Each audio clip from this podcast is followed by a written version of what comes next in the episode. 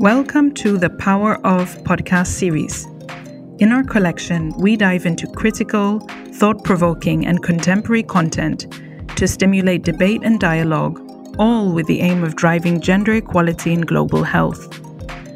I'm Johanna Riha, a research fellow within the Gender and Health Hub at the United Nations University International Institute for Global Health, based in Kuala Lumpur, Malaysia. Welcome back to the second episode with Kobe Smith, a 25 year old Guyanese who's held various local, regional, and international leadership positions, championing human rights and gender equality. In the last episode, Kobe talked about how his personal life circumstances and losing his mother to cancer drove him to become the young leader he is today. He talked about what feminist leadership means to him as well as the importance of boards and other management structures reflecting the people they serve. In this episode, we're continuing with the same theme of feminist leadership, and we'll be hearing more from Kobe. As with the previous episode, this episode is also dedicated to the memory of Kobe's mother. Kobe, welcome back. We're delighted that you're here to continue the conversation. As we said in the previous episode, you've held multiple leadership and decision making positions, being the co founder and vice president of the Sustainable Youth Network Guyana, director of the Caribbean Vulnerable Communities Coalition, as well as being a board member of FOS Feminista and IPPF, the International Planned Parenthood Federation.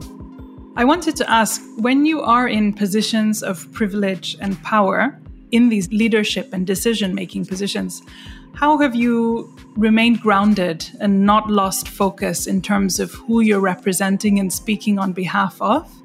And how do you create the space and ask the questions that perhaps others are more fearful to ask or do not necessarily have the opportunity to ask? Yeah, I think that is why from the outset I mentioned about feminist leadership being informed by personal experiences. And I remember when I first joined global boards, actually, just to go back a bit, when my mom died in 2016, my very good friend, he gave me a stone and it had on it, it said, Mom and Kobe. It's like a black stone. And this is the first time I'm sharing it publicly. Every meeting I'm in globally, every job interview, every conference, speaking engagement, I have it in my shirt pocket or have it in my pants pocket. And it's a reminder about why I'm in that particular space or what was the inspiration for me being there. And I remember that woman, my mother, who was such a force, you know, but sadly, she lost her battle because she lacked access to those particular resources. And as I said, cancer is monstrous.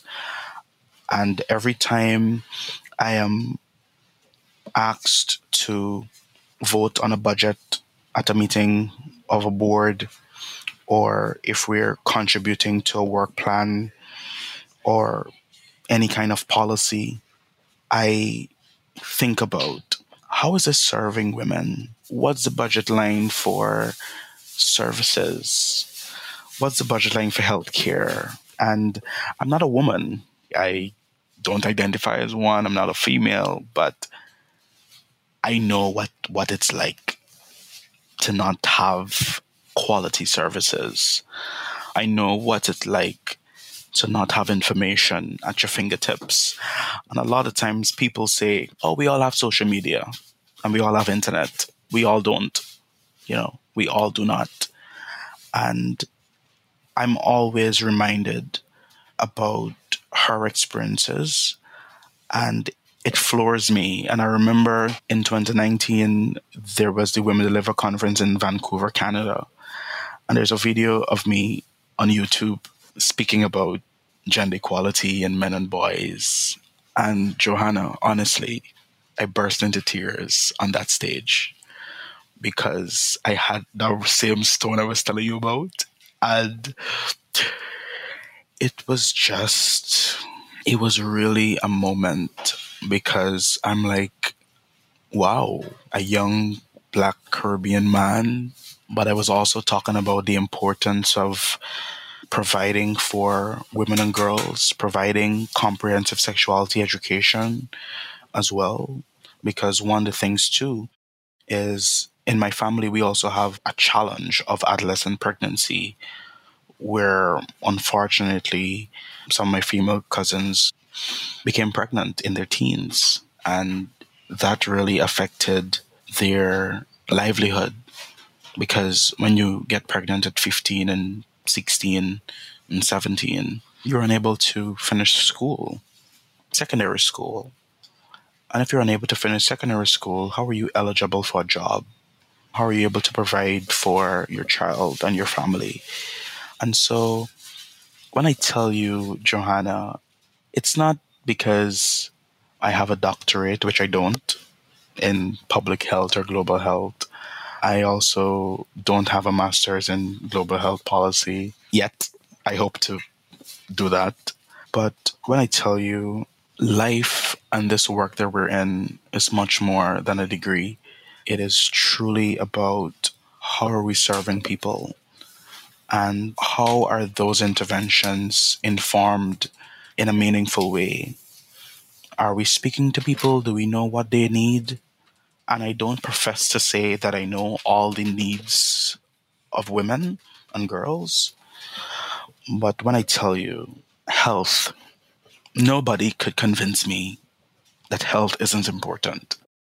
Nobody could convince me that HIV services are not important. There is a close friend of mine who's affected by HIV. And so there's another board that I serve on. It's called the Caribbean Vulnerable Communities Coalition that's based in Jamaica and do incredible work in HIV service delivery across the Caribbean and advocacy. And every time I'm at those board meetings in Jamaica, I think about my friend. I think about whether her ARVs are going to be provided in the long term. You know, I think about what kind of treatment she's going to get when she goes to a health center to pick up her pills.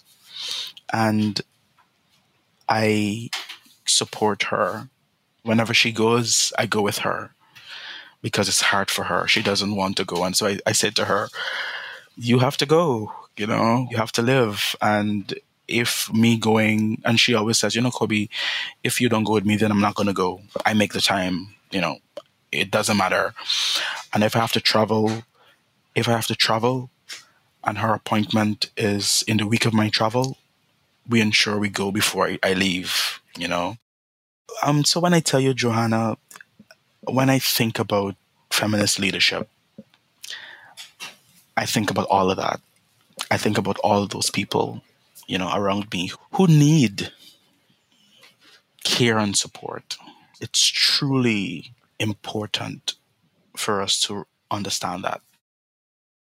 Kobe, I think it's really incredible how you've managed to stay true to those things and not lose sight, you know, really remaining anchored, not just in terms of what you're advocating and fighting for in your professional life, but also on a personal level and how you're showing up and living those values and principles with your friends. I think for me, it really shows that feminist leadership crosses all of these boundaries.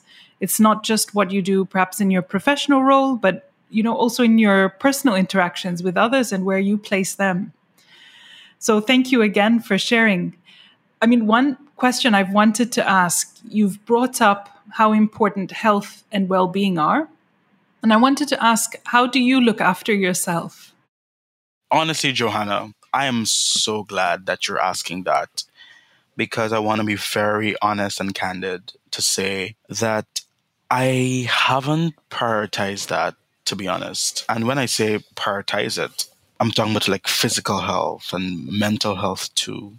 There's a colleague of mine who works in our office and she's like a, a gym person. And so I said, you know, I'm going to join the gym with you. And she said, yes, come with me. And so I don't also have to pay for a trainer because she's going to train me.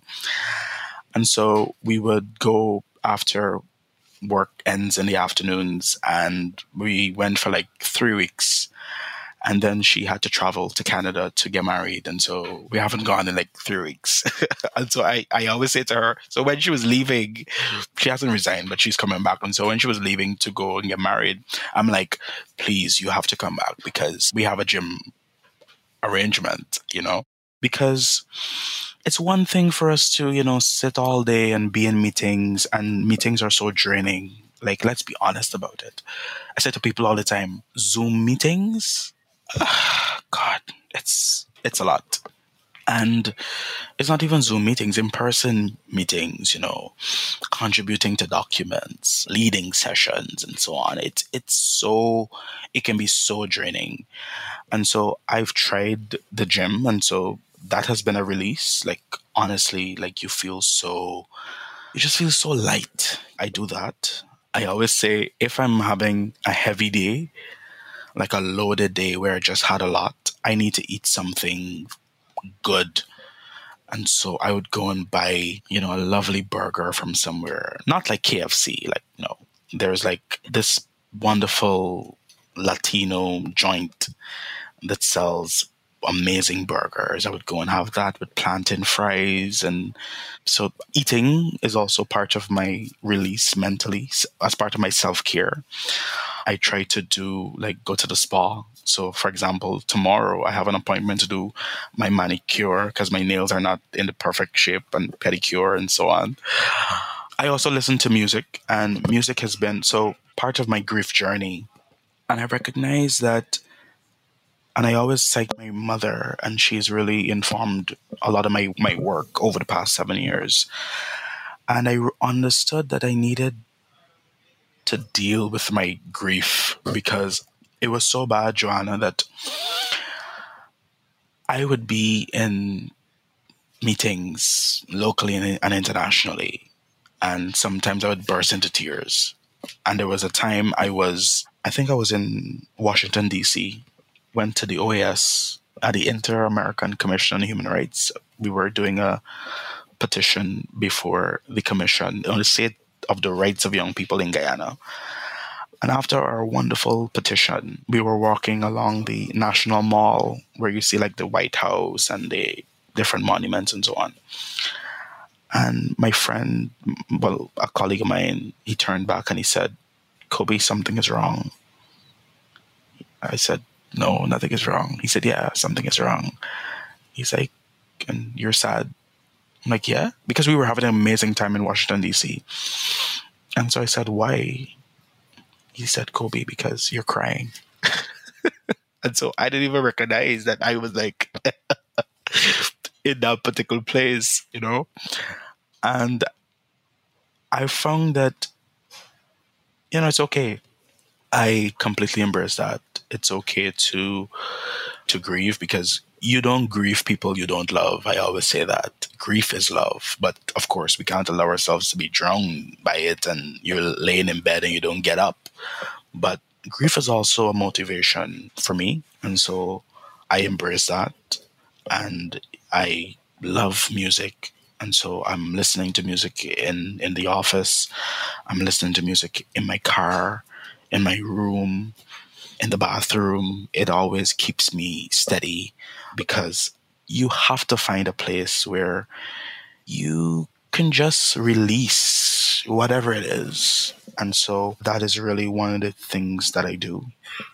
And lastly, one of my closest friends, she's a counselor. And I always say to people that I'm so privileged that I say, because of our friendship, because of my friendship with my friend, the therapy I don't need and the therapy I didn't have is because of her. We speak every day and we talk about everything, you know. So when I get home, she and I are going to talk about this podcast. you know, we just we just talk about everything. And so I found over the past 7 years I found that that was my release or that has been one of my ways in which I release. And so she doesn't give me formal counseling, but I've been able to just share. And there have been multiple times. I remember there was one time I was at home and grief just like comes over you just like that and you're just in a mess. And I had to call her and I said, I said, I'm not having a good day. You know, she said, why? She's like, oh, I know why. And we just started to talk and so on. And so I feel like we need to understand what are the ways in which we can get support and it may not be support where it's formal support and you have to go and pay for it but there's simple things that we can do in our lives that can really tip the scale for us good friends good family people that love you that has worked for me and so i tell anyone look within and you can find your answer but thanks for asking that though i've never had the opportunity to share that publicly Thank you again for sharing, Kobe. You've been so incredibly open and candid throughout this podcast. And I think that's often a side we forget, particularly when you're working in a lot of spaces where you're advocating for others, it becomes selfless. But an important part of the work really requires you to be well yourself. So I think it's important we keep reminding ourselves and each other of that. I'm very conscious of time, but I did want to ask one final question. So, what would be advice you would give in terms of one actionable step you think all leaders, irrespective of gender or sexual orientation or the region you know they come from, can take away to lead in a more feminist way? Yeah. Thank you for that. I think I would say consult. Consultations can take some time, but any decision I have to make I try to consult because a lot of times we think that we know we know it all and we know what intervention has to be done and what decision we can take. And sometimes we do know, but it's also good to hear from colleagues because you may be coming with your experiences and you may be seeing, like I, I always say to people, I have a legal background. And so anything I read, I see law. The law just jumps out at me.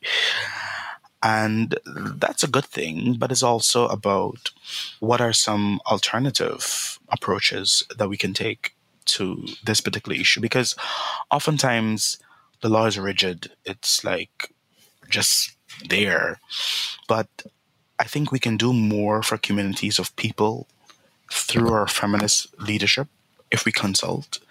And part of consulting, we could in fact understand the needs the aspirations, the desires of the people we're trying to serve. And it's not just about consulting with your colleagues, but you can also consult communities of people. Are we actually meaningfully engaging the communities that we want to serve? Are we engaging women? Are we engaging youth? Are we engaging gender diverse people? Are we engaging persons who have health challenges? When we sit down in rooms to craft policies and programs, where are those drivers and motivations coming from? And so why why I say consult and to engage, it really helps us to be more informed. And yes, consulting can take time. It can also take money, but it's better to consult than to take a decision that is not meaningful, that is not sustainable, that is not impactful. And so we really have to ensure that our perspectives our perspectives are informed, our perspectives are people centered. And one of the ways we can have that is if we hear and take feedback and listen to people.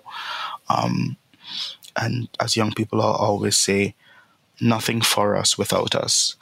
And that's really key. And it's not just about youth, it's about women. We have organizations and leaders and so many people who are making decisions over people's lives and they're not engaging with those people. Like, how is that possible? That it doesn't make sense.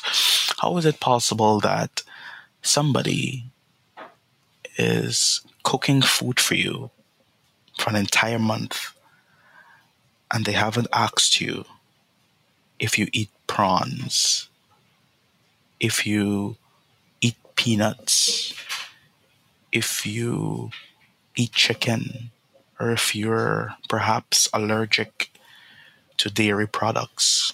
Like, that's not how we do it because we know that there are health consequences, there are life threatening consequences if people eat something or things that they're not supposed to. And so part of that is communicating and asking people what are their needs and how do we address it in a collaborative way. That's how I think we should see that. I hope you've enjoyed this conversation with Kobe as much as I have.